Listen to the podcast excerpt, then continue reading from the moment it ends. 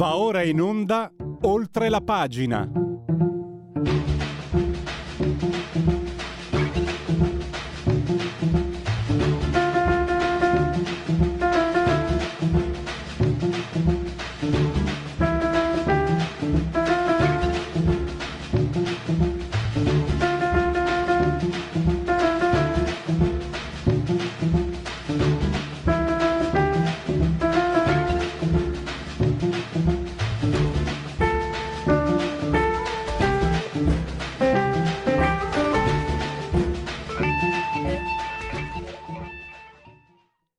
La linea va a Pierluigi Pellegrin. I ringraziamenti vanno al dottor Federico Borseri, saldamente sulla tolla di comando in regia tecnica. Questi sono gli applausi per la splendida sigla. I convenevoli formulecci li facciamo più tardi perché eh, partiamo eh, subito con eh, la prima eh, tematica che è di ordine economico. Il mattino loro in bocca. Dunque, eh, c'è stata un'escalation eh, del valore dell'oro enorme che però poi è venuta meno negli ultimi tempi. C'era una crescita enorme per diversi motivi, ce lo spiegherà presto il nostro ospite. Eh, uno dei motivi è che il rendimento reale dei tassi, del, dei buoni, voglio dire, no? dei buoni dei vari stati, era negativo. Per quelli della mia età è assurdo, una volta i buoni di Stato ti, ti davano rendimenti, poi c'era l'inflazione, d'accordo. Sta di fatto che poi l'intervento delle varie banche, a partire da, da quella statunitense, la Fed, eh, che ha rialzato i tassi, eh, ha fatto modo, ha fatto sì che eh, il loro perdesse anche parecchio, eh, parecchio valore in, in, poco tempo. Era arrivato ai massimi storici, 2000 dollari eh, l'oncia però ha già perduto il 20%. Adesso il nostro ospite spiegherà il quadro, perché in definitiva quello che eh, trovo da, da capire, da analizzare, è che in questo contesto ci si trova con un dollaro fortissimo. Nell'economia globale il dollaro è molto molto forte. Cosa significa? È un bene o un male? Non c'è mai né in economia né nella vita c'è mai il bene o il male non è così manichea la realtà come vogliono magari certi. Però adesso non so se abbiamo già in linea il professor eh, eh, Marcello Minenna, eh, se, se, lo abbiamo in linea lo saluto e lo ringrazio. Stavo ascoltando con molto interesse.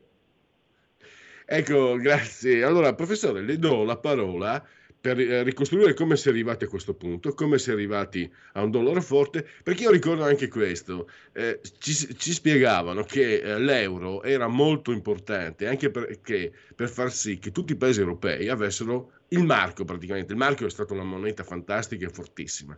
E, il, e l'euro è stato per anni forte, negli ultimi tempi però leggo che si è indebolito di fronte a un dollaro così, così, importante, così preminente, decisivo, strategico, mi sembra abbia definito anche lei, eh, come, come, che conseguenze possiamo trarre da questo quadro? A lei la parola Marcello Minenna tra le altre cose anche professore alla Bocconi, scrive su Sole 24 Ore, Agenzia Dogane Monopoli, insomma abbiamo anche parlato l'altra settimana. E è amico di Radio Libertà perché davvero ogni volta che eh, lo interpelliamo lui, eh, nonostante gli impegni, risponde presente. Questo gli sono molto grato, gli siamo tutti molto grati. A lei la parola, professore. No, grazie, grazie sempre per l'invito. E guardi, il, il tema è molto, è abbastanza strutturato su alcune importanti direttrici. Allora, innanzitutto, che l'oro sia un bene rifugio, questo credo sia chiaro a tutti.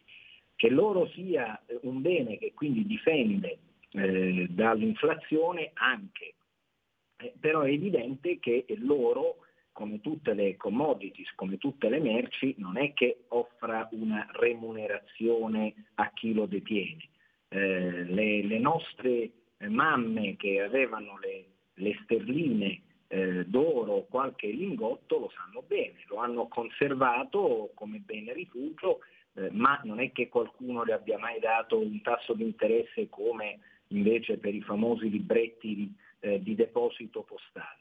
Quindi è chiaro che la funzione è di tutelarsi da una criticità e che nel momento in cui però abbiamo gli Stati Uniti d'America che eh, sul loro debito pubblico, cioè gli US Treasuries, iniziano a pagare un tasso di interesse reale, cioè al netto dell'inflazione positivo, è chiaro che eh, si inizia a valutare ma ci conviene rimanere eh, sull'oro o ci conviene spostare gli investimenti dall'oro ai eh, titoli di Stato americani? Se poi andiamo a considerare che negli ultimi anni non è che l'investimento in oro è stato un investimento fisico come quello delle nostre mamme e delle nostre nonne, ma è stato un investimento anche di natura finanziaria attraverso gli exchange traded funds, cioè i grossi operatori dei mercati finanziari hanno comprato oro attraverso eh, dei fondi indicizzati al valore dell'oro. Allora è ben chiaro che eh, questi operatori finanziari seguono i profili di rischio-rendimento. Nel momento in cui un titolo di Stato eh, americano, certamente sicuro, offre un rendimento positivo, è chiaro che c'è uno spostamento eh, di investimenti verso quest'altra eh, tipologia di, eh, eh, di, attività. Ed è quello che stiamo osservando.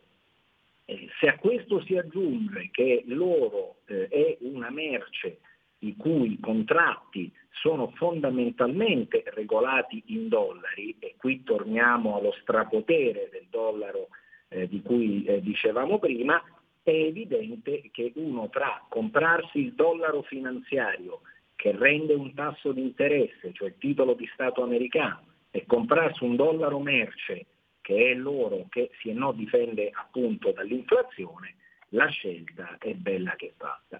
Se aggiungiamo poi a questi aspetti il rallentamento dell'economia, quindi la domanda a livello globale, quindi la domanda di oro da parte delle gioiellerie, domanda importante che veniva dai paesi in via di sviluppo, ad esempio l'India, eh, che subisce un forte rallentamento. Se mettiamo anche che il conflitto russo-ucraino ha eh, ob torto collo per via delle sanzioni, rallentato la capacità delle banche centrali di aumentare i propri forzieri eh, in quantità di oro, beh, eh, direi che eh, la tempesta perfetta è bella che è arrivata e quindi eh, abbiamo una riduzione dei volumi di negoziazione dell'oro e come tutte le circostanze in cui domanda si riduce è chiaro che rispetto all'offerta disponibile il prezzo eh, tende ad andare giù. Mi sembra di cogliere che la novità, il cambiamento sia il fatto che questo è un ritorno, no? Perché per me di una certa età sentire che i buoni hanno rendimento meno 0, e anche di più è spaventoso. Io mi ricordo appunto eh, secolo scorso, magari anche 14, 12, robe del genere. Magari spero di non ricordare male. E, però questo ca- cambia, mi sembra molto, sia l'atteggiamento del risparmiatore, ma anche della, della, della, macroeconomia, cioè il fatto che ci sia un bene di riferimento che può dare che può darci un usufruto, che che può fruttarci e quindi un atteggiamento diverso sui mercati ovviamente non, so, non, penso solo al privato ma anche al pubblico, perché poi le strategie economiche degli stati su questo, su questo nuovo diciamo, eh, aspetto dell'economia decidono gli orientamenti. Semplificato in modo brutale, ma volevo capire appunto, professore, eh, quanto può incidere, quanto, in che direzione può portare anche queste, eh, questa, variazione, questa novità in un certo senso, che potrebbe ancora eh, dirsi eh, ritorno al passato. Eh, professore, prima di dare la parola, lei mi ha commosso perché eh, mia mamma, tantissimi anni fa, proprio come sintomo, com- come segnale di un piccolo benessere, sai, noi operai, eccetera, che com- cominciavamo a, a star meglio, si era comprata proprio una sterlina d'oro che aveva incorniciato e portava come una, un medaglione e mi ha, mi, ha, eh, mi ha, portato del tempo lontano. Comunque per dire che il suo riferimento però era proprio perfetto, azzeccato, rea, assolutamente reale. Prego.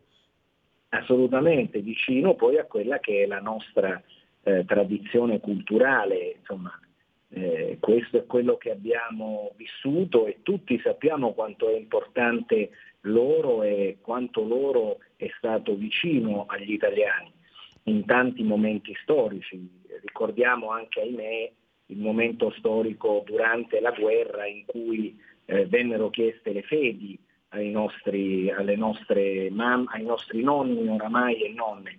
Comunque, guardi, il tema è sempre collegato alla, eh, a come i mercati finanziari eh, si pongono eh, rispetto alle possibilità di profittare e di avere dei profitti più o meno eh, rischiosi. Eh, guardi, io le do una cifra. Eh, a marzo del 2022 sono stati 12 miliardi di dollari i flussi mensili investiti in oro tramite fondi comuni, tramite questi fondi indicizzati, gli exchange traded funds. Ora, questa cifra eh, le quantifica come eh, la finanza è in grado di muoversi da un mese all'altro.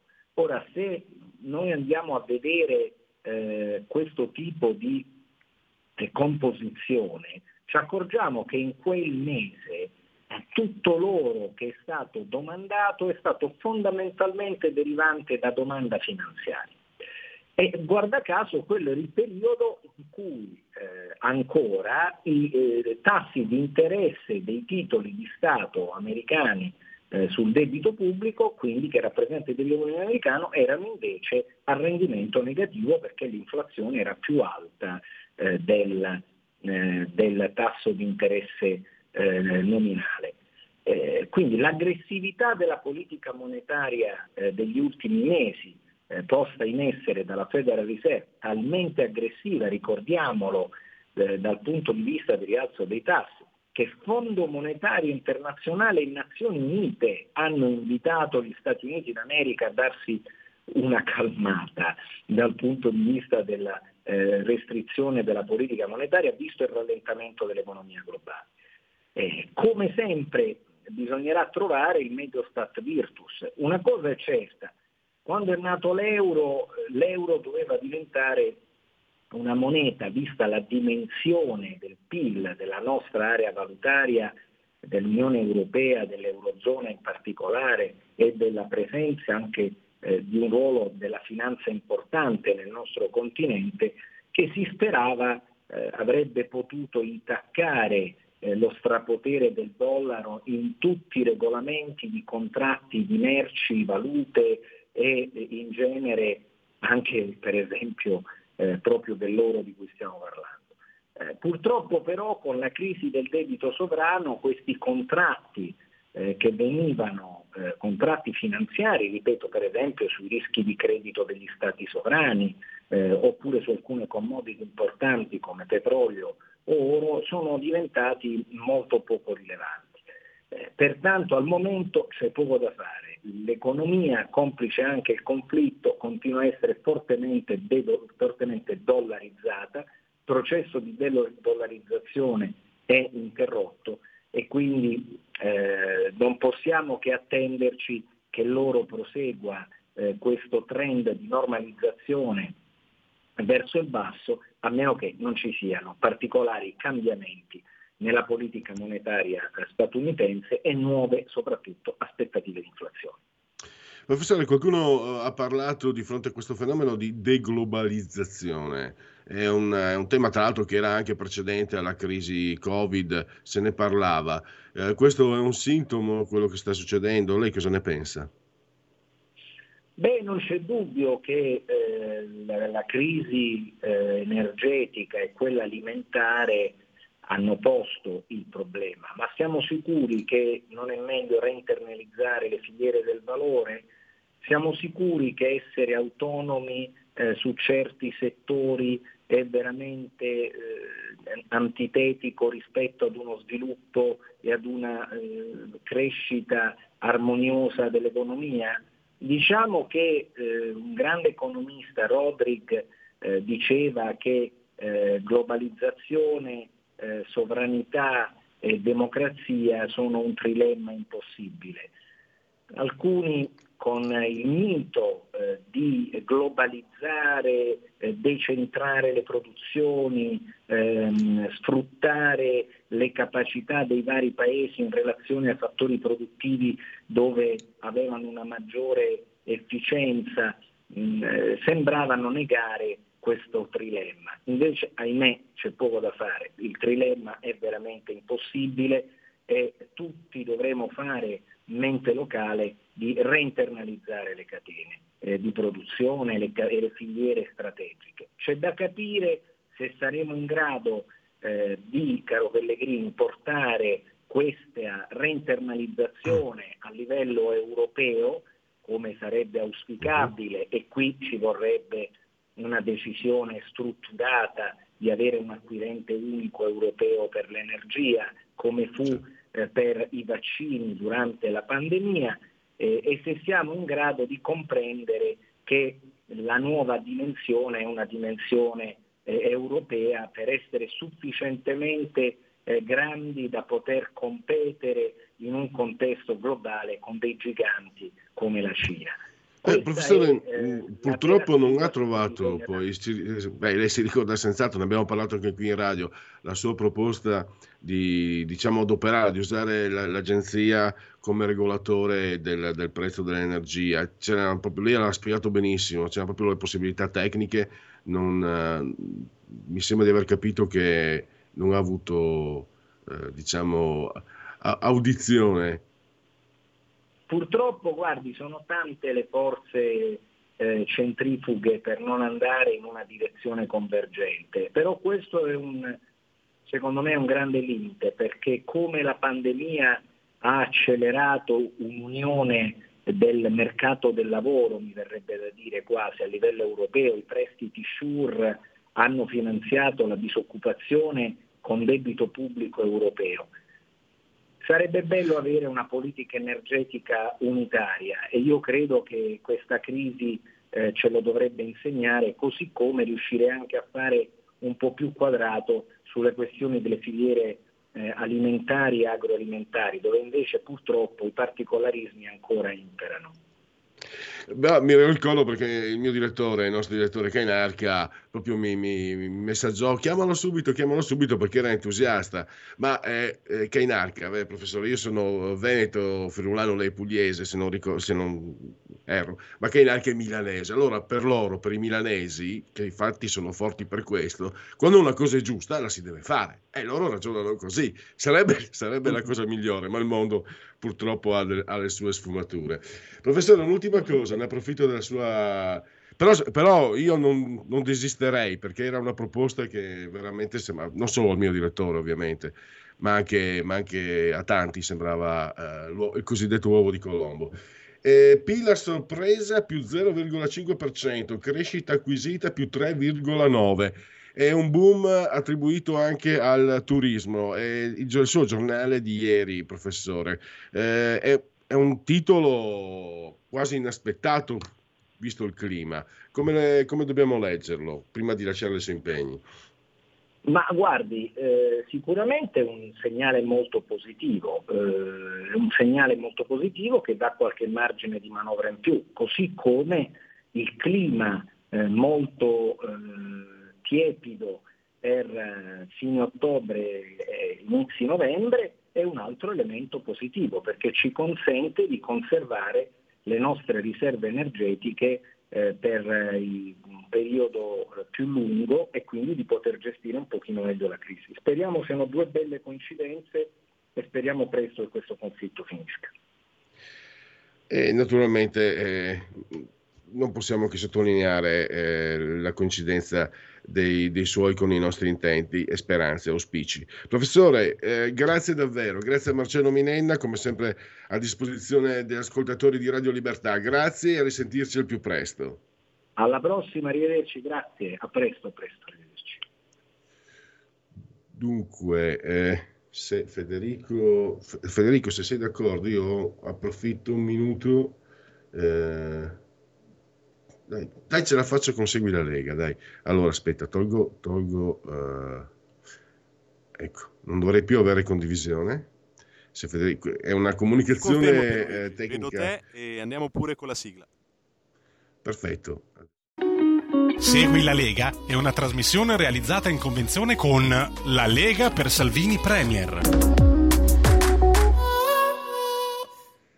Ecco qua, mettiamo ancora condivisione E intanto vi dico che sono su legaonline.it, scritto legaonline.it. E qualche problemino che adesso andremo a, corre- a corrigere, non preoccupatevi. Eccoci qua.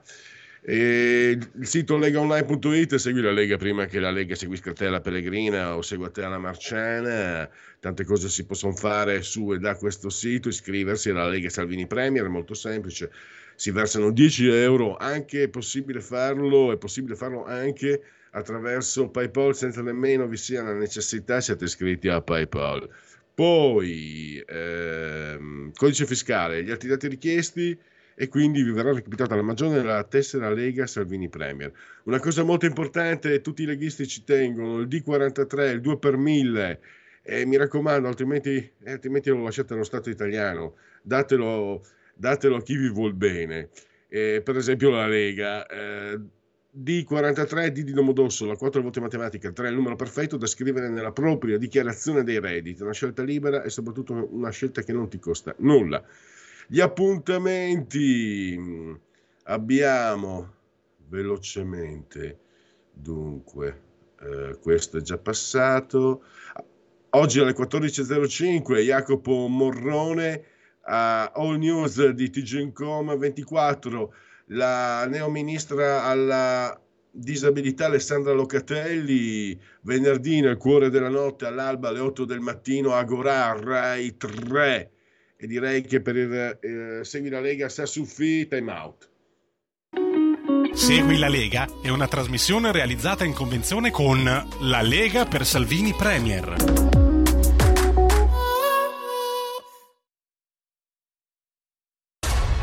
Mondo oltre l'immaginazione. Un viaggio oltre ogni confine. Comincia l'avventura. Hai solo un'ora. Con Vincent. Movie Time. Ogni sabato dalle ore 16. La prossima volta che vai in vacanza, sia così gentile da farci sapere dove va. Se ti dicessi dove vado, non sarebbe una vacanza.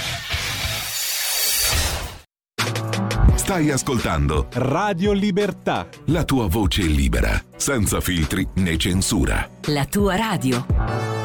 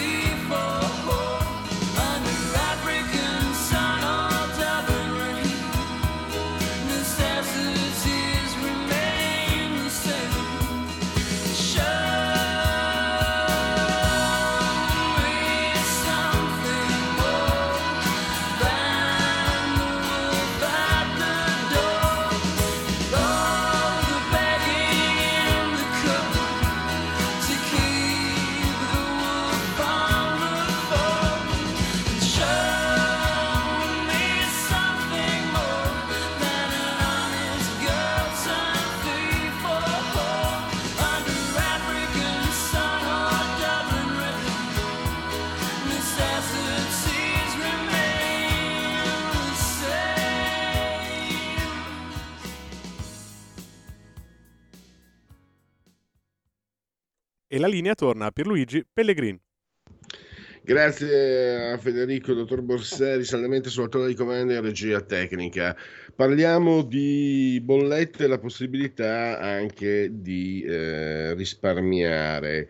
C'è stata una tregua, non tutti gli autunni caldi vengono per nocero e le temperature tiepide di queste ultime settimane sicuramente hanno aiutato, tant'è per esempio qui a Milano eh, i riscaldamenti li riaccendono il 7. Eh, però c'è, sono, c'è un quadro mh, mm, che è inutile insomma eh, sottolineare ulteriormente, è molto serio, soprattutto i numeri, i numeri non sono dogmi e forse da soli non sempre fanno capire, però ci sono delle cifre che Italia Oggi 7 ha comparato che danno una fotografia, a me hanno dato una fotografia. Allora, negli ultimi nove mesi, 4, quasi 5 milioni di italiani eh, non è riuscito a pagare la bolletta, non, ha, non, è riuscito a pagare una o più bollette.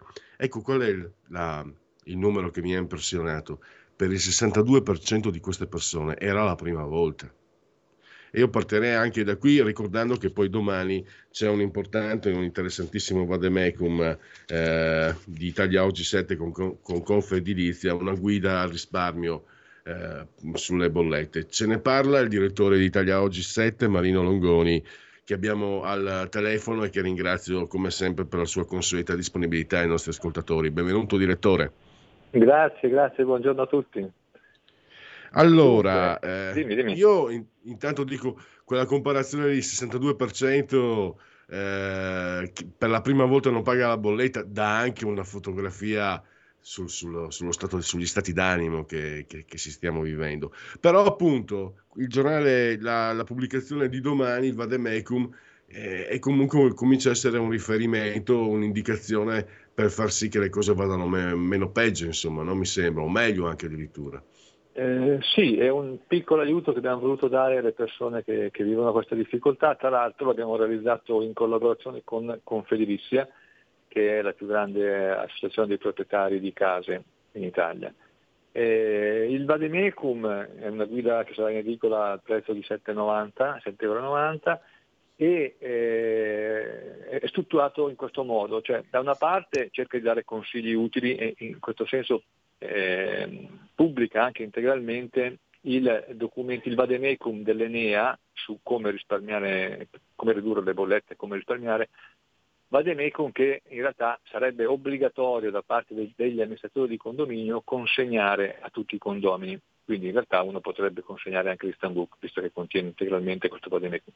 Ma oltre a questo ci sono tutta una serie di consigli pratici, anche con il confronto tra le tariffe disponibili sul mercato per luce e gas, quindi per vedere se il proprio gestore è quello più caro o meno caro o, è, o sta nella media. E, e, poi ci sono tutta una serie di consigli legali, perché il fatto che 5 milioni di eh, italiani non riescono a pagare le bollette eh, crea un numero enorme di conflitti, perché finché si tratta di una villetta isolata e il proprietario non riesce a pagare la bolletta, vabbè, eh, se la vedrà lui con eh, il suo gestore elettrico oppure del gas. Ma quando è, è l'inquilino di un condomino, di un condominio, eh, il fatto che lui non paghi la bolletta può creare problemi anche agli altri condomini che, che magari il, eh, potrebbero essere chiamati a, a, coprire comunque questo costo, eh, certo questo non, non, non lo faranno di, molto volentieri, o comunque crea problemi all'amministratore di condominio. Eh, e tutti questi problemi legali sono sviscerati nel, nel nostro Vademecum. E, ah, una curiosità mi è venuta. Eh, secondo te, perché, visto che se n'era dibattuto in anni precedenti, eh, proprio nella notte tra il 29 e il 30 abbiamo portato indietro le lancette dell'orologio, cioè siamo entrati nel, nell'ora eh, solare. solare. E perché non si è optato questa volta, visto che a detta di molti eh, l'ora legale comportava, avrebbe comportato significativi risparmi? Perché non, non lo si è fatto? Ma io non è che sia così convinto di, di questa idea che restare all'ora solare comporta risparmi, perché eh, succede che ah, con l'allungamento della, della notte l'accorciamento delle, delle, ore di luce, eh, se, se, tu eh, devi accendere la luce la mattina quando ti svegli, eh, eh, consumi quell'ora di luce che risparmi alla sera. Questo, questo consumo si può risparmiare d'estate, quando la mattina ti svegli e anche se sei un'ora dopo, cioè anzi un'ora prima, non, non sei costretto ad accendere la luce. Qui, ma d'inverno se ti alzi alle 7 di mattina ed è ancora buio, cosa fai? Accendi la luce. Quindi quell'ora di luce che risparmi la sera la, la, la perdi la mattina. Non mi sembra... No, te lo chiedevo perché di, di solito, sì, io non ho approfondito tecnicamente, ti te la mettono sempre su quel punto lì, sul, sul fatto che avere 12, se ti ricordi era, se ne ha parlato anche a livello europeo un po' di anni fa e sui giornali stava scritto eh, che avrebbe comportato un risparmio. Il tuo ragionamento non fa una grinza però e quindi a meno che di non che spostare un'ora in avanti l'inizio dei allora, lavori. Diciamo così, eh, eh, ragioniamoci un attimo, ammettiamo che una persona media si alza alle 7 di mattina, ok? Alle 7 di mattina adesso con l'ora eh, solare più o meno siamo già, c'è, c'è, già un po' di luce, quindi non c'è bisogno di accendere la luce oppure la accendi per quella mezz'oretta e dopodiché se tiri su le tapparelle basta, non serve più accendere la luce.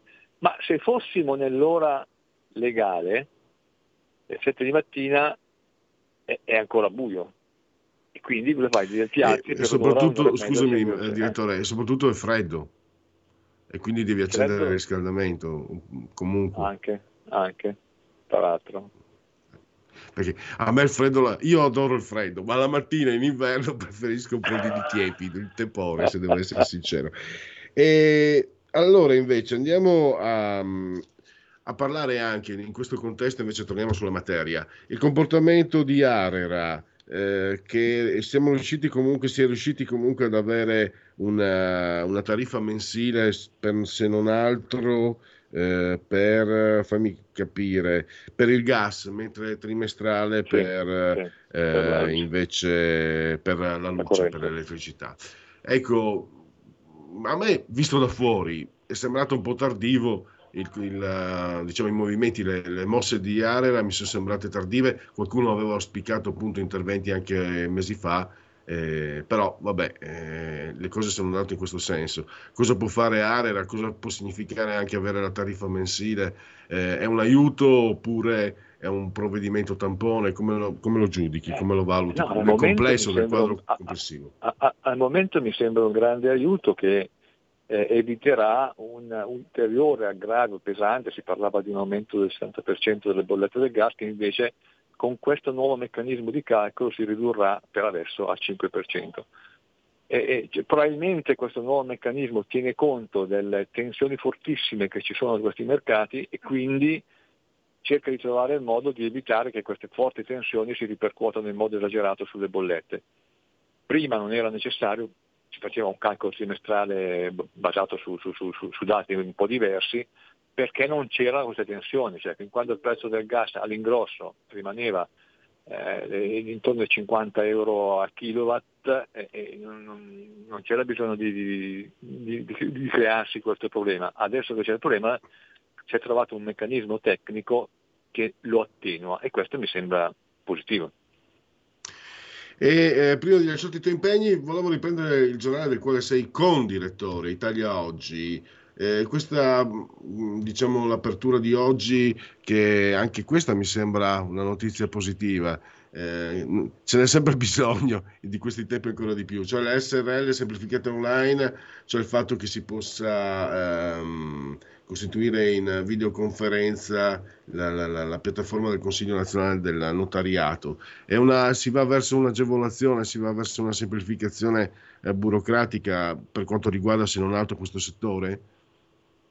Eh, questo lo diranno i fatti. Eh, il tentativo è esattamente quello, quello di agevolare semplificare eh, le procedure e i costi soprattutto per la costituzione di SRL, che spesso sono costituite per realtà molto piccole, eh, magari con iniziative economiche che sono in partenza, con pochi soldi, ma anche con possibilità di fatturati piuttosto modesti e quindi per loro già eh, il costo del notaio, le procedure notarie, eccetera, eccetera, possono essere un problema serio.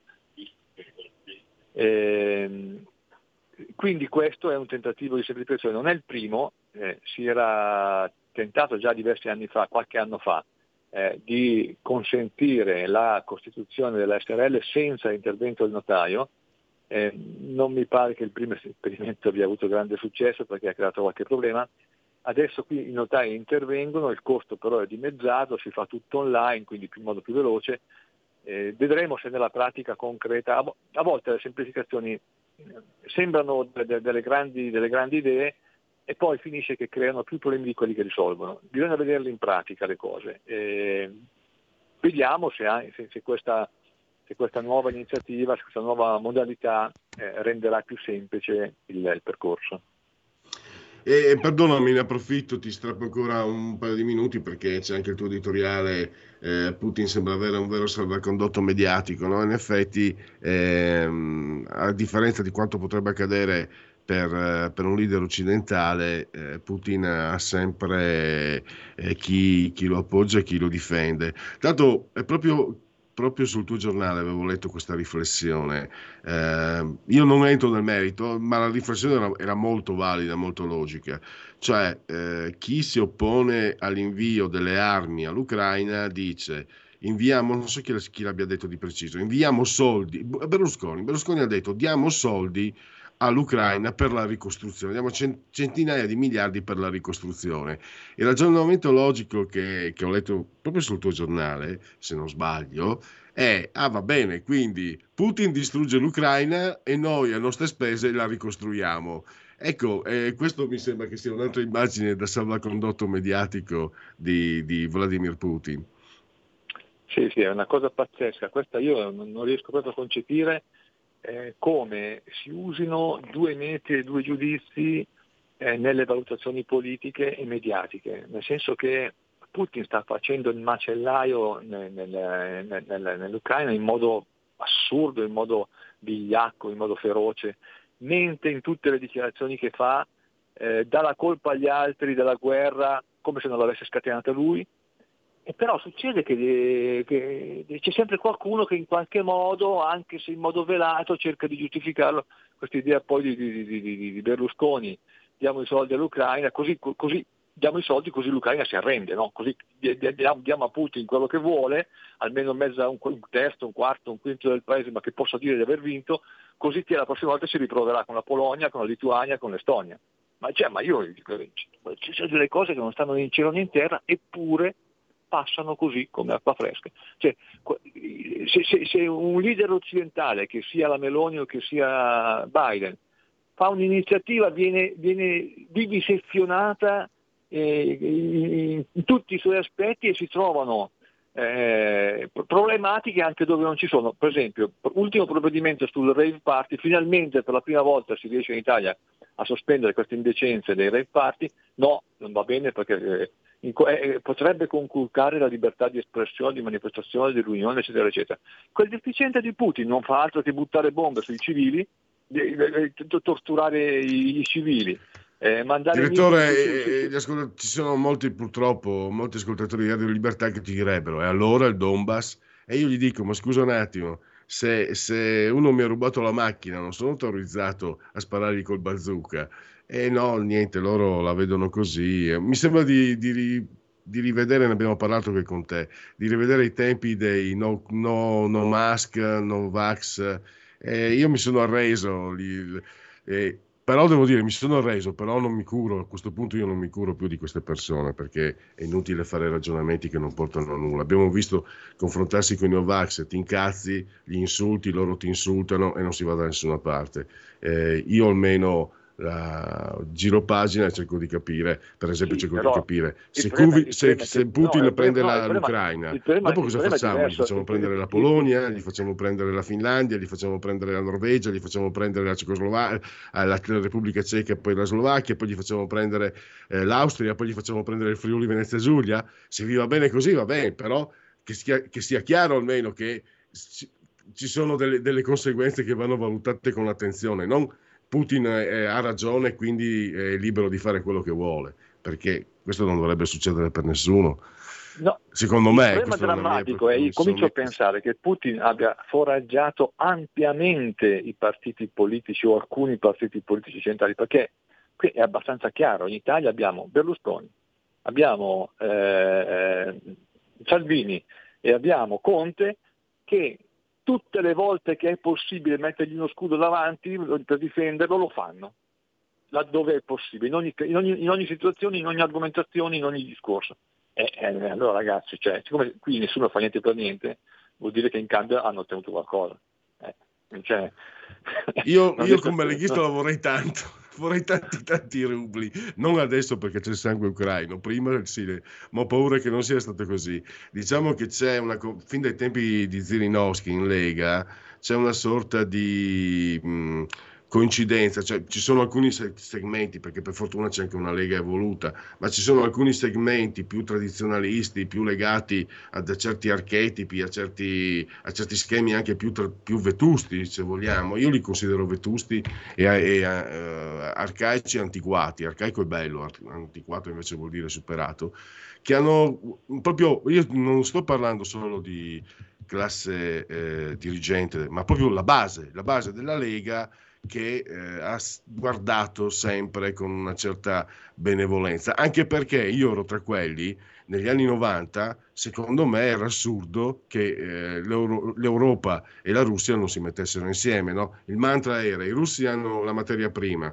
il, l'Europa il know-how e, e, quindi mettiamoci insieme e possiamo fare un soggetto politico-economico formidabile e anche culturalmente siamo assolutamente eh, con, complementari europei e russi, i russi li considero europei. E quindi anch'io ero eh, tra quelli che guardavano con, con, grande aspettativa verso la Russia. Probabilmente è rimasto sedimentato questo sentimento proprio a livello di base. Magari fossero arrivati i soldi, ma direttore, magari qui, qui facciamo le nostre con i fichi secchi, te lo assicuro, almeno noi come Radio Libertà.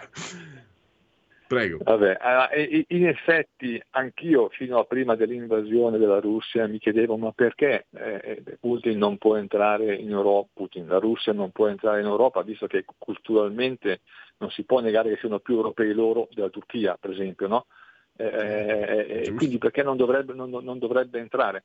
Però adesso che ha gettato la maschera eh, no, cioè non si può più ragionare come se, se le cose fossero come, come erano prima. Eh, bisogna ragionare tenendo conto della realtà e la realtà è che si tratta di un paese imperialista, di un paese che fa la guerra in un modo osceno, di un paese che non ha un minimo eh, concetto di quello che è la democrazia eh, così come la intendiamo noi e, e quindi, quindi bisogna difendersi. Beh, in sostanza un, un pensiero poi alla... Ecco, potrebbe essere l'occasione eh, Marino, potrebbe essere l'occasione questa per ripensare e rivedere, perché noi viviamo un Occidente eh, che, che, è davvero in decadenza, però il pensiero liberale è il migliore, insomma, non perché lo dico io, ma per fortuna ci sono fior di pensatori che ti dimostrano che il pensiero liberale democratico è il migliore che si sia scoperti nella storia dell'uomo, tant'è che nel secondo dopoguerra in Occidente abbiamo vissuto decenni meravigliosi.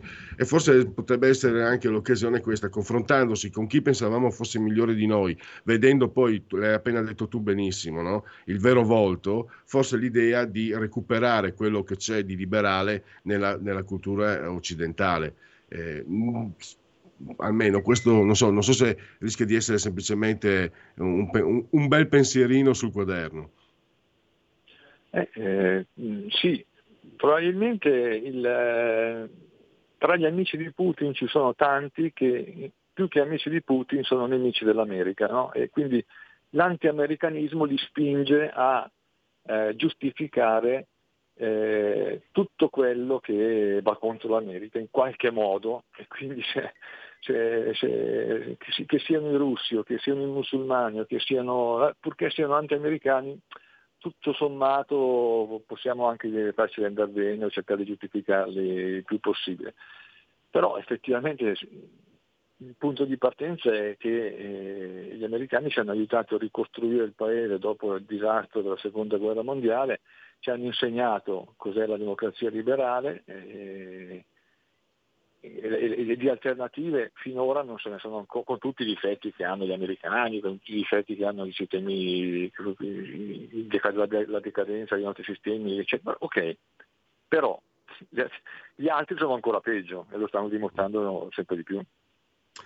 Ecco, allora chiudiamo, dico, eh, dico, solo, lunedì avrò il piacere di intervistare eh, l'autore di un libro su Ennio Flaiano, con gli occhi di Flaiano ci provo, no, non con gli occhi di Flaiano, ma da appassionato di Flaiano penso che tutto sommato è, è divertente vedere tante persone che erano anticomunisti, comunisti, comunisti, comunisti e adesso sbavano, stravedono per l'ex capo del KGB questo mi sembra che sia una, una foto tutto sommato eh, originale, una foto che può spiegare anche come possono andare le cose del mondo, può spiegare, che può valere questa foto una, una lezione di filosofia. Cosa dici, direttore?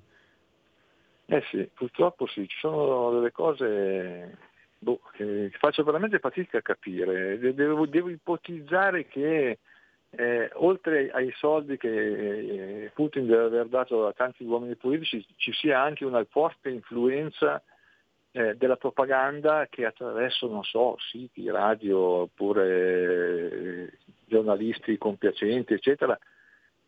Però posso dirti una cosa, direttore. Sai chi ha eh? fatto molta propaganda? Perché, ripeto, eh, ho letto anch'io, ha, ha, sostenuto Vox, ha dato soldi anche alla Le Pen, eccetera.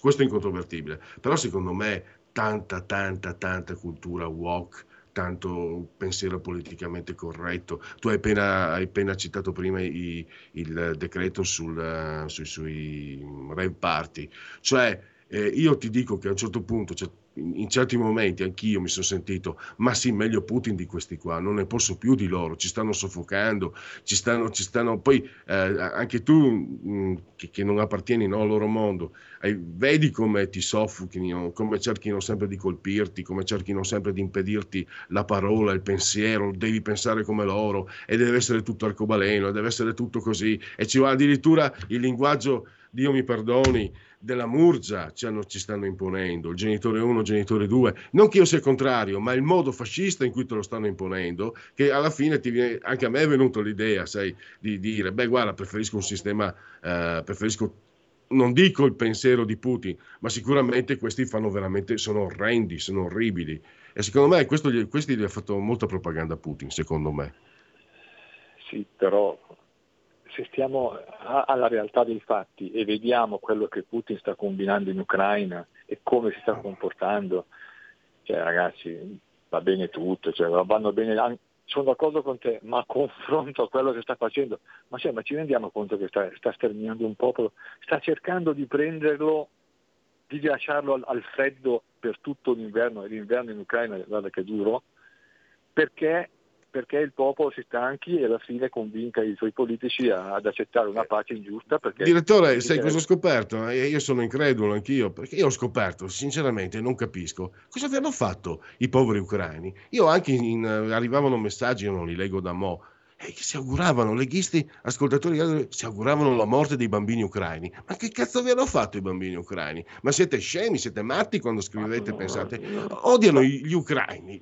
Cioè, allora, fino, fino, lì al passaggio di, di Putin, eh, magari possiamo parlare. Ma perché questo odio? Cosa vi hanno fatto gli ucraini? Spesso e volentieri, anzi, ci sono, sono bravissime persone che lavorano, le badanti che, che accudiscono i nostri anziani. Eppure l'odio per gli ucraini è un altro aspetto che mi lascia sinceramente senza parole. Eh, no, anch'io effettivamente sono allibito da, da queste cose e non so, si può ipotizzare che ci sia una propaganda russa che spinge qualcuno, perché immagino che siano una quota minoritaria, a, a, a, verso queste idee, idee aberranti?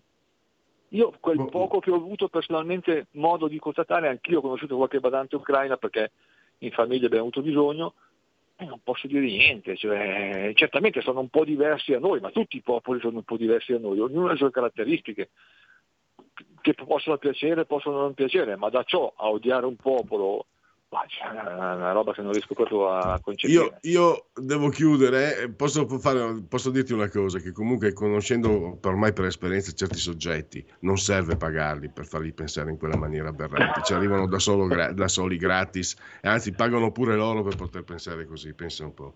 Invece domani, mi raccomando, dovete, ricordatevi, il, e sarà disponibile anche online il Vademecum, direttore? Sì, sì, sì, da domani online. E quindi anche nelle edicole online eh, il vademecum sul, eh, per aiutarci a risparmiare sulle bollette, molti consigli e, e, molte indicazioni. Italia Oggi 7, il direttore Marino Longoni, grazie per essere stato qui e a risentirci presto. Grazie a voi, buona giornata.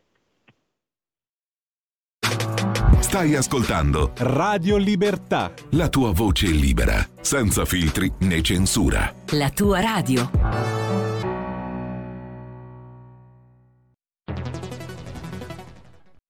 C'è chi te la racconta sbagliata e chi te la racconta male. C'è chi te la racconta tagliata e chi te la racconta al contrario e chi non te la racconta affatto. QDS te la racconta giusta. Ogni giorno la tua terra, il suo presente, le sue attese, la sua volontà di rinascita. Leggi, abbonati, scegli il quotidiano di Sicilia. L'informazione giusta per crescere insieme.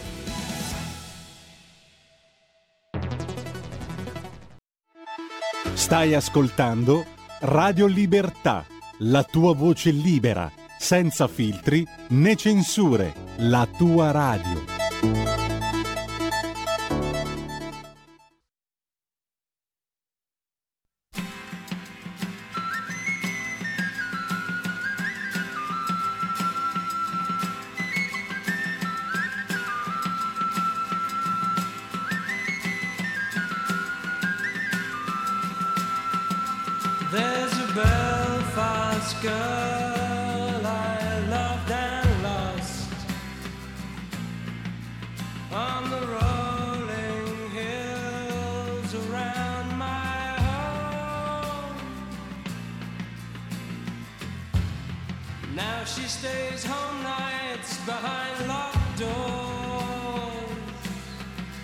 Since a plastic bullet stopped him and he don't come no more.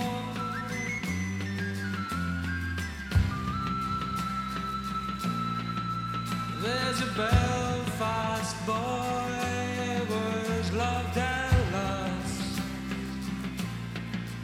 on the crowd.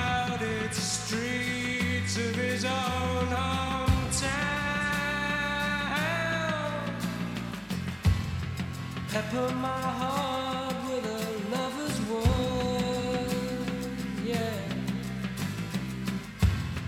And I'll pepper your.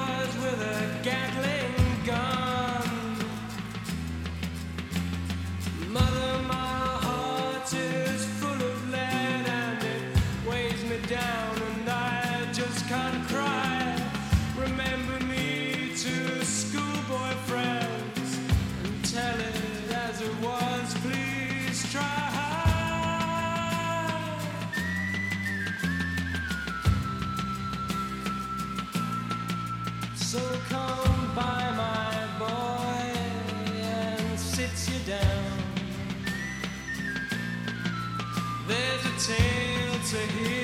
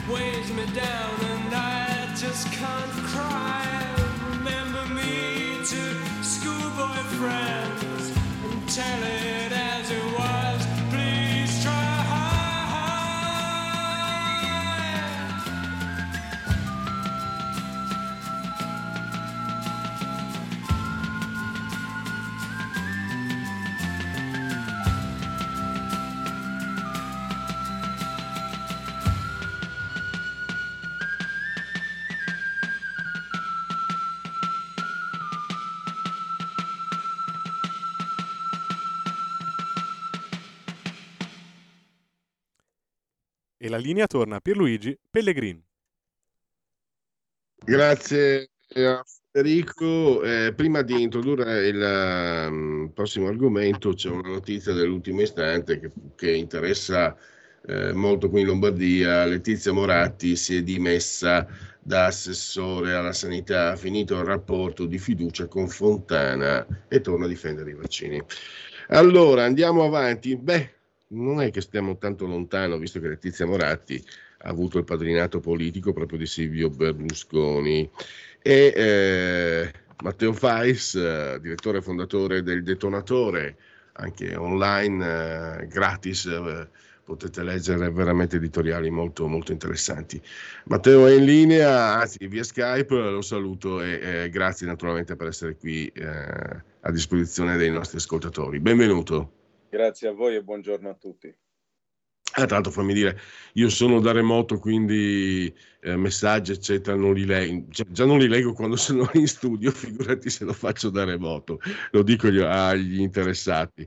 E ascoltate invece perché ci sono considerazioni eh, che stanno diventando un continuum, no? perché non solo tu Matteo, ci sono anche, eh, magari io mi confronto no? con colleghi di Libero, ma anche del giornale, anche della verità, insomma, quelli che non fanno parte di quella schiera, eh, quella dominante, che registrano il fatto che ci sia da, da parte di chi non è di centro-sinistra eh, difficoltà ad avere eh, degli, dei sostegni, degli appoggi, eh, come, come dovrebbe essere, visto che bene o male il pensiero non di sinistra dovrebbe riflettere eh, quello di, eh, no, riflette, riflette settori interi, importanti della società produttiva, culturale, eccetera. Però i soldi a quelli di sinistra, gli imprenditori di destra gli danno a nastro, come si diceva mie, quando ero giovane io. Invece a chi cerca di portare avanti il pensiero, io dico, a me piace dire liberale,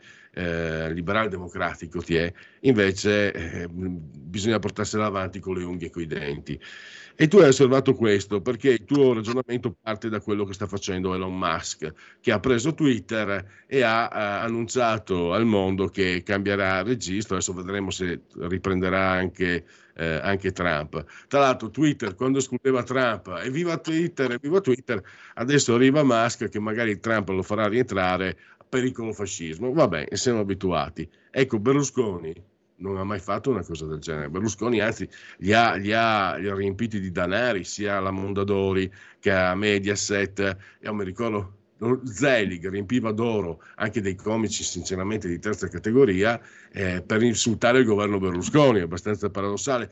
Vedo il giornale un po' l'house organ del pensiero, poi alla fine fosse anche questo, cioè il pensiero di Berlusconi alla fine sorrisi canzoni tv, cioè il pensiero che lui non suo, il suo è quello dell'elogio della follia e sappiamo tutti, però quello che lui offre al popolo, il popolo è quelle persone che hanno fatto sì e no alla seconda media nemmeno in primo banco, però eh, va bene finché fa l'imprenditore, fino a un certo punto va bene, perché poi vedi De Benedetti che invece ha una concezione più in profondità, sempre pro domo suo, intendiamoci, c'è anche sorrisi canzoni tv, cioè tu vedi, le, io guardo sempre un'occhiata a tutte, se non altro le, le copertine, le prime pagine, è pieno di, di personaggetti tipo J-Ax, questi personaggetti qua, Fedez, che insultano continuamente chi non è di sinistra, lui gli dà la prima pagina, che credo siano anche parecchi soldi per la prima pagina.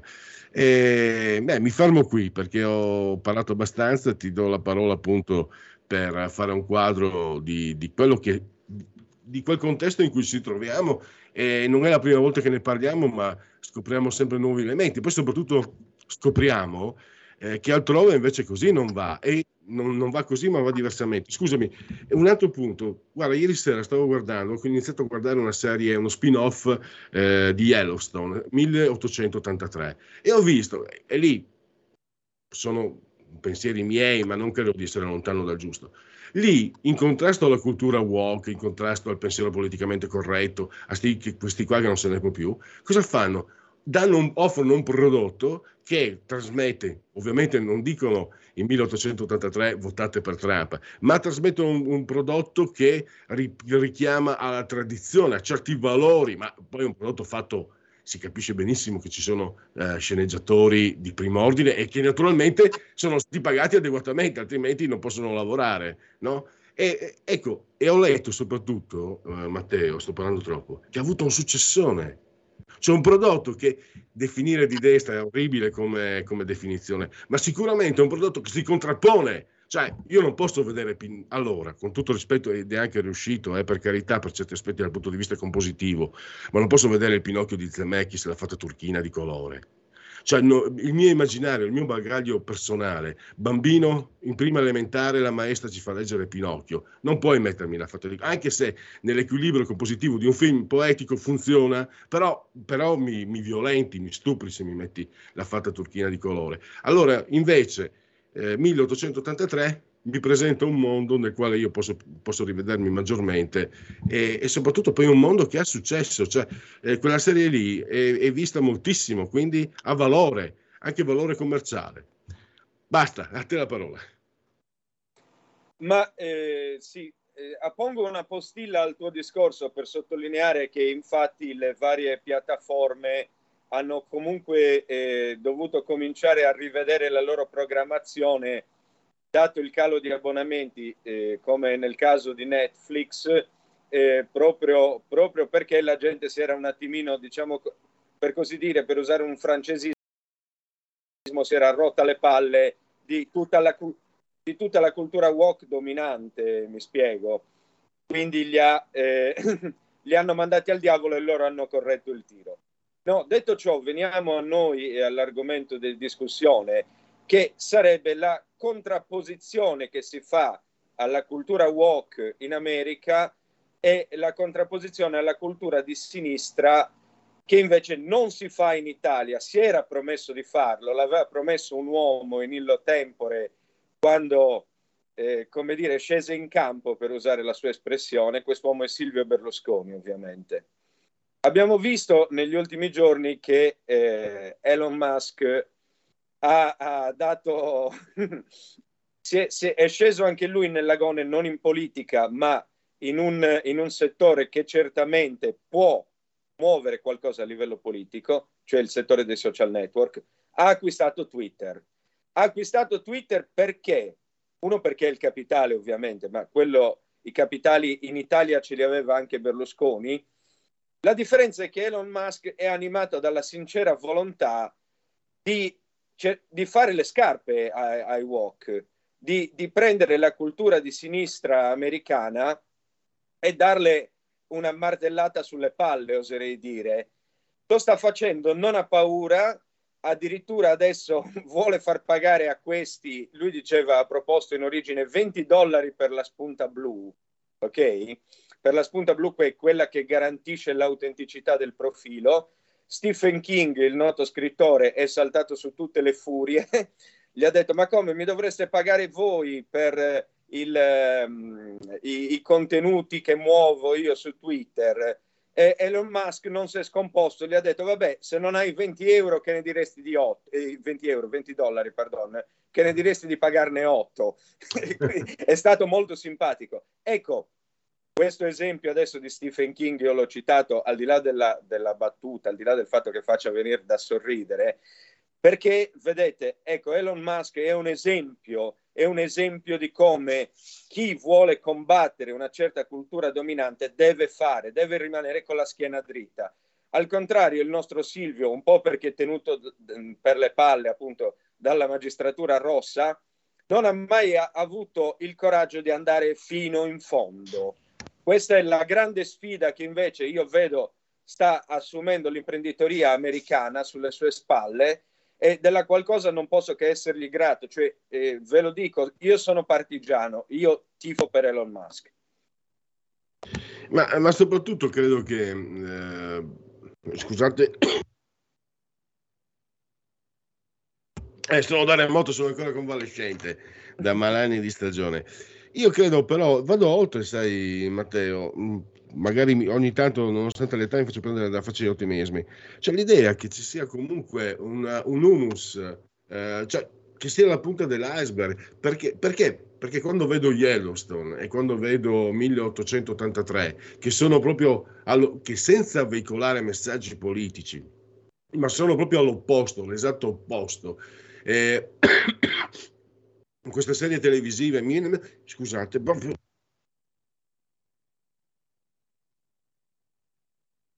Eh, è così. Mi viene in mente anche Ozark, una serie che ho televisato, cioè che non si sentono in obbligo di accontentare questi queste, queste Michele Murzo del, del manga, eh, inserendo a tutti i costi delle, quelle che sono comunque forzature. Evviva, io non ho certo paura della cultura gender, transgender, eccetera, ma tu, ma se nel momento in cui tu me la imponi a forza come se fosse una presenza totalizzante e ampiamente maggioritaria del sistema, tu imbrogli, intanto cominciare imbrogli il sistema e poi fai violenza fascista eh, o comunque totalizzante nei miei confronti.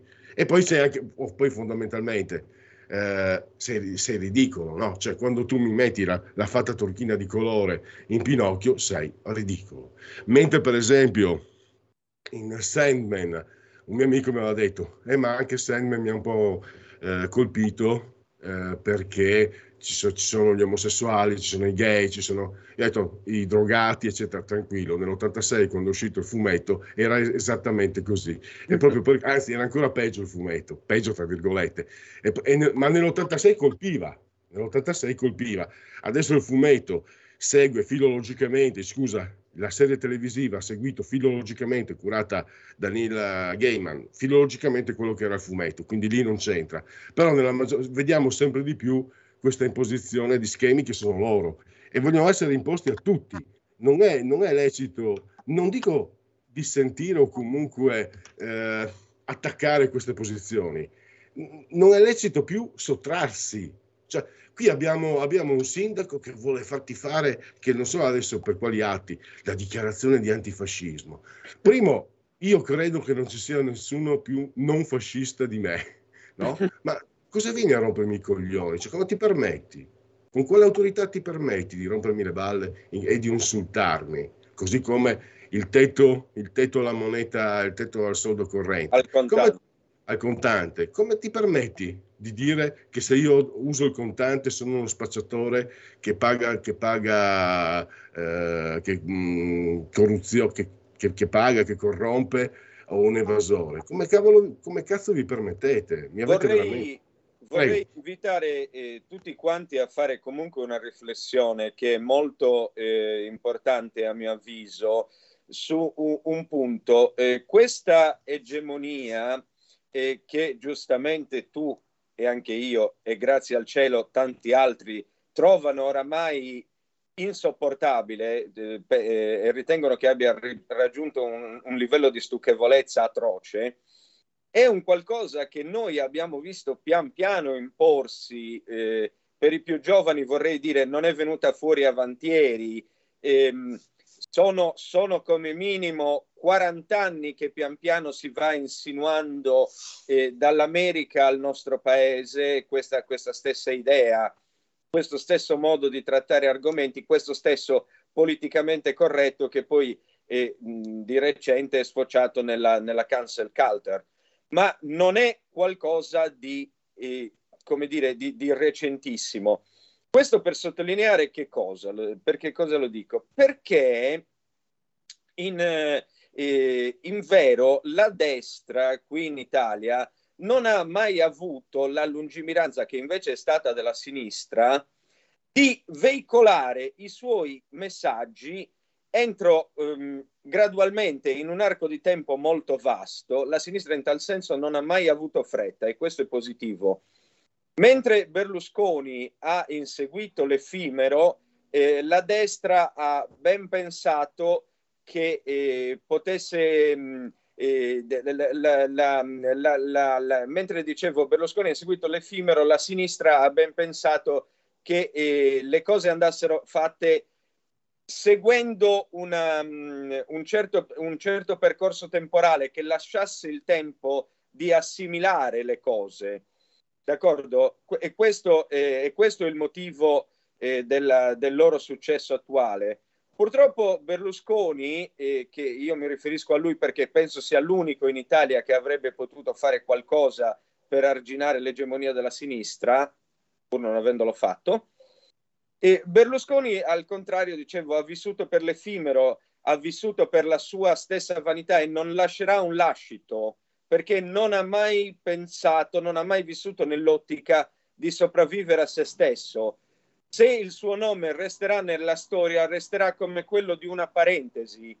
E di Mussolini scrivono ancora, ci scrivono addirittura dei romanzi di successo, perché Mussolini non ha pensato all'immediato, ha pensato all'eterno, magari con una punta di, mal- di megalomania, d'accordo? Questo è poco ma sicuro.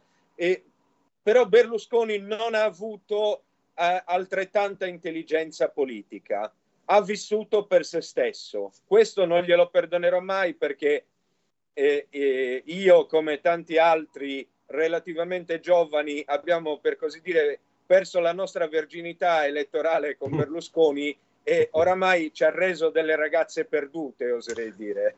Ma diciamo semplicemente che quello che è impardonabile è di aver preso per il culo milioni di persone eh, l'anticomunismo, l'anticomunismo, l'anticomunismo, e intanto si faceva i cazzi suoi, non solo, ma pagava a fior di quattrini i comunisti che lavoravano a Mondadori, Mediaset, ecco, eccetera. Ecco, c'è questo, c'è questo punto da, da sottolineare e da tenere ben chiaro a mente.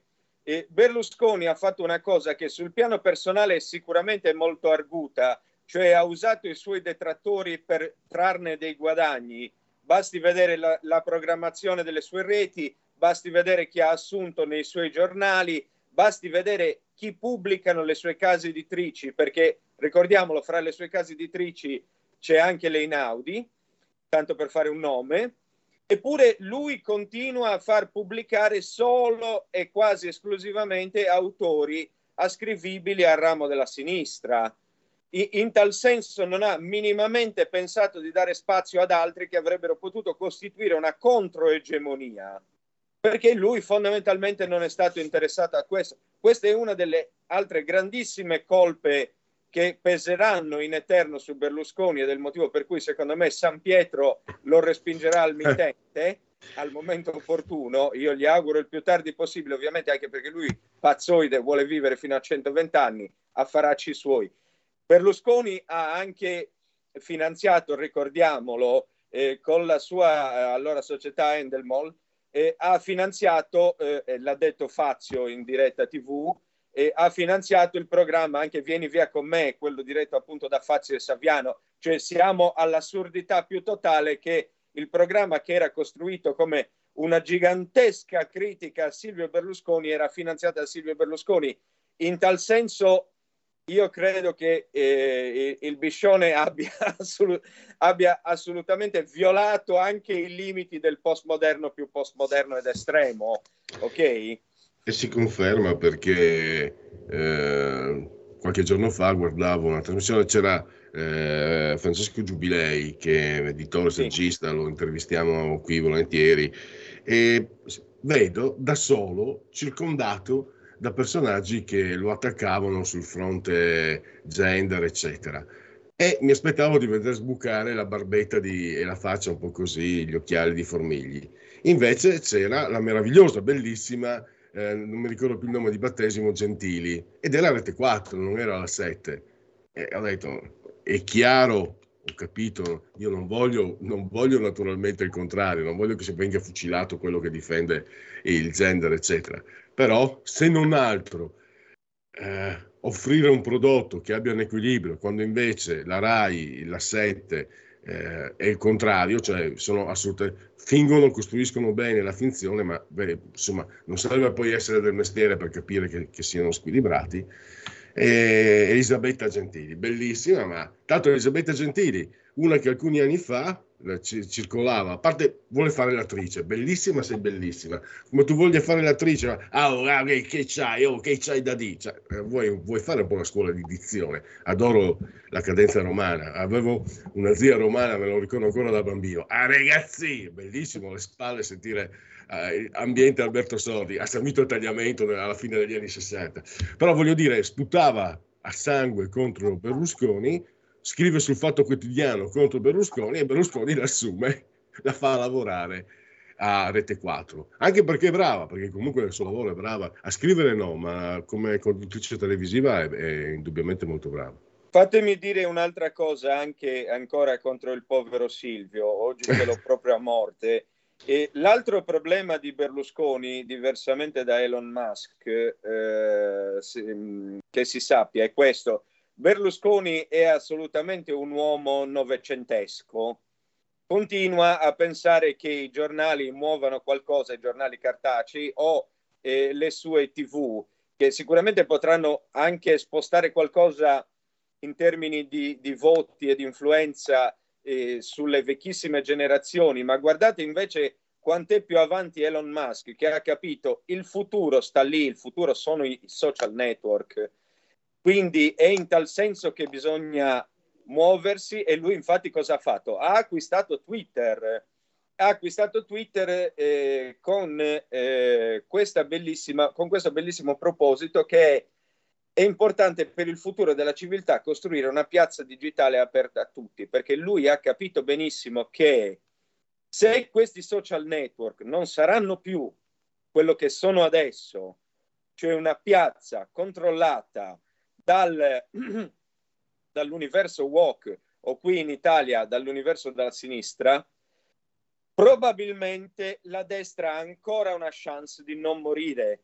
Questo è il punto. Bisogna muoversi in tal senso, bisogna conquistare il network, bisogna conquistare il web. Berlusconi oramai non può più fare niente perché, ribadisco, poi è tenuto per le palle dalla magistratura, questo è abbastanza chiaro. Se fa una mossa gli portano un'altra ragazza che sarebbe andata alle sue cene, quindi figurati che casino succede. Purtroppo, purtroppo non lo farà nessuno qua in Italia. Speriamo che almeno in America qualcun altro si svegli e soprattutto che Trump torni alla ribalta e imponga una cosa, almeno nel suo paese, imponga una legislazione per questi social in cui loro debbano decidere una volta per tutte se sono editori o se, sono una, o se vogliono fare le piattaforme. Perché se decidono chi può pubblicare e chi no, e parla uno che è stato sospeso per più di sei mesi da Facebook e alla fine, grazie a una causa, ha vinto contro di loro.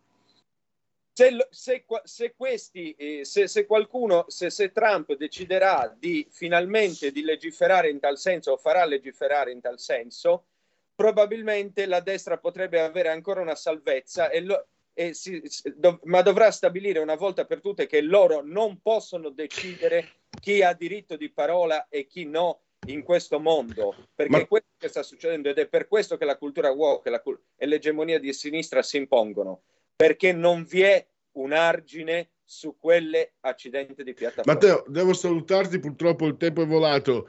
Matteo Fais, il detonatore, facciamo esplodere la banalità.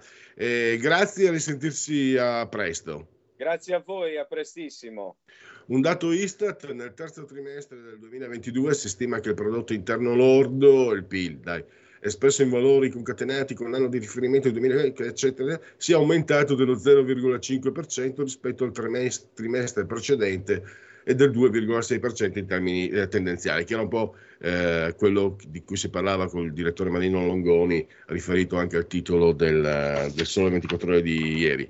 Genetriaci, commemorazione e ricorrenze, decimo secondo giorno di Brumaio, mese del calendario repubblicano, eh, mercoledì 2 di novembre, Miarqui per tutti anno domini 2022 o 2022 Venne ucciso nel 75 in questa data da Pino Pelosi, La Rana, Pierpaolo Pasolini e poi abbiamo Arnoldo Mondadori, abbiamo Luchino Visconti, lobby di plastica di Alain Delon.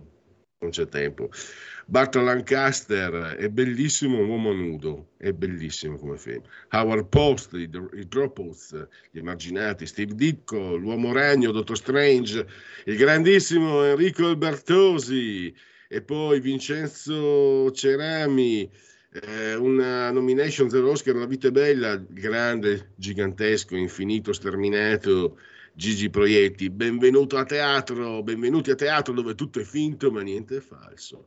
Kit Emerson, fantastico Emerson, lei che Palmer, Lonky Tonky, scomparso qualche anno fa, quando c'era la Formula 1, il campione del mondo australiano Alan Jones e la Maggiara, molto seducente, vedova Schicchi, Eva Enger. Grazie a Roberto, eh, scusate, grazie a Federico. So, eh, Federico, chi viene dopo alle 12? Adesso. Abbiamo un interessante reportage di Maurizio Bolognetti da trasmettere.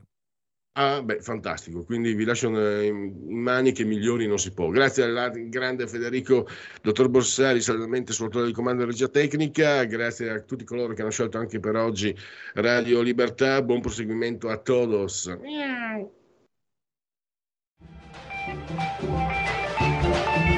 Avete ascoltato oltre la pagina.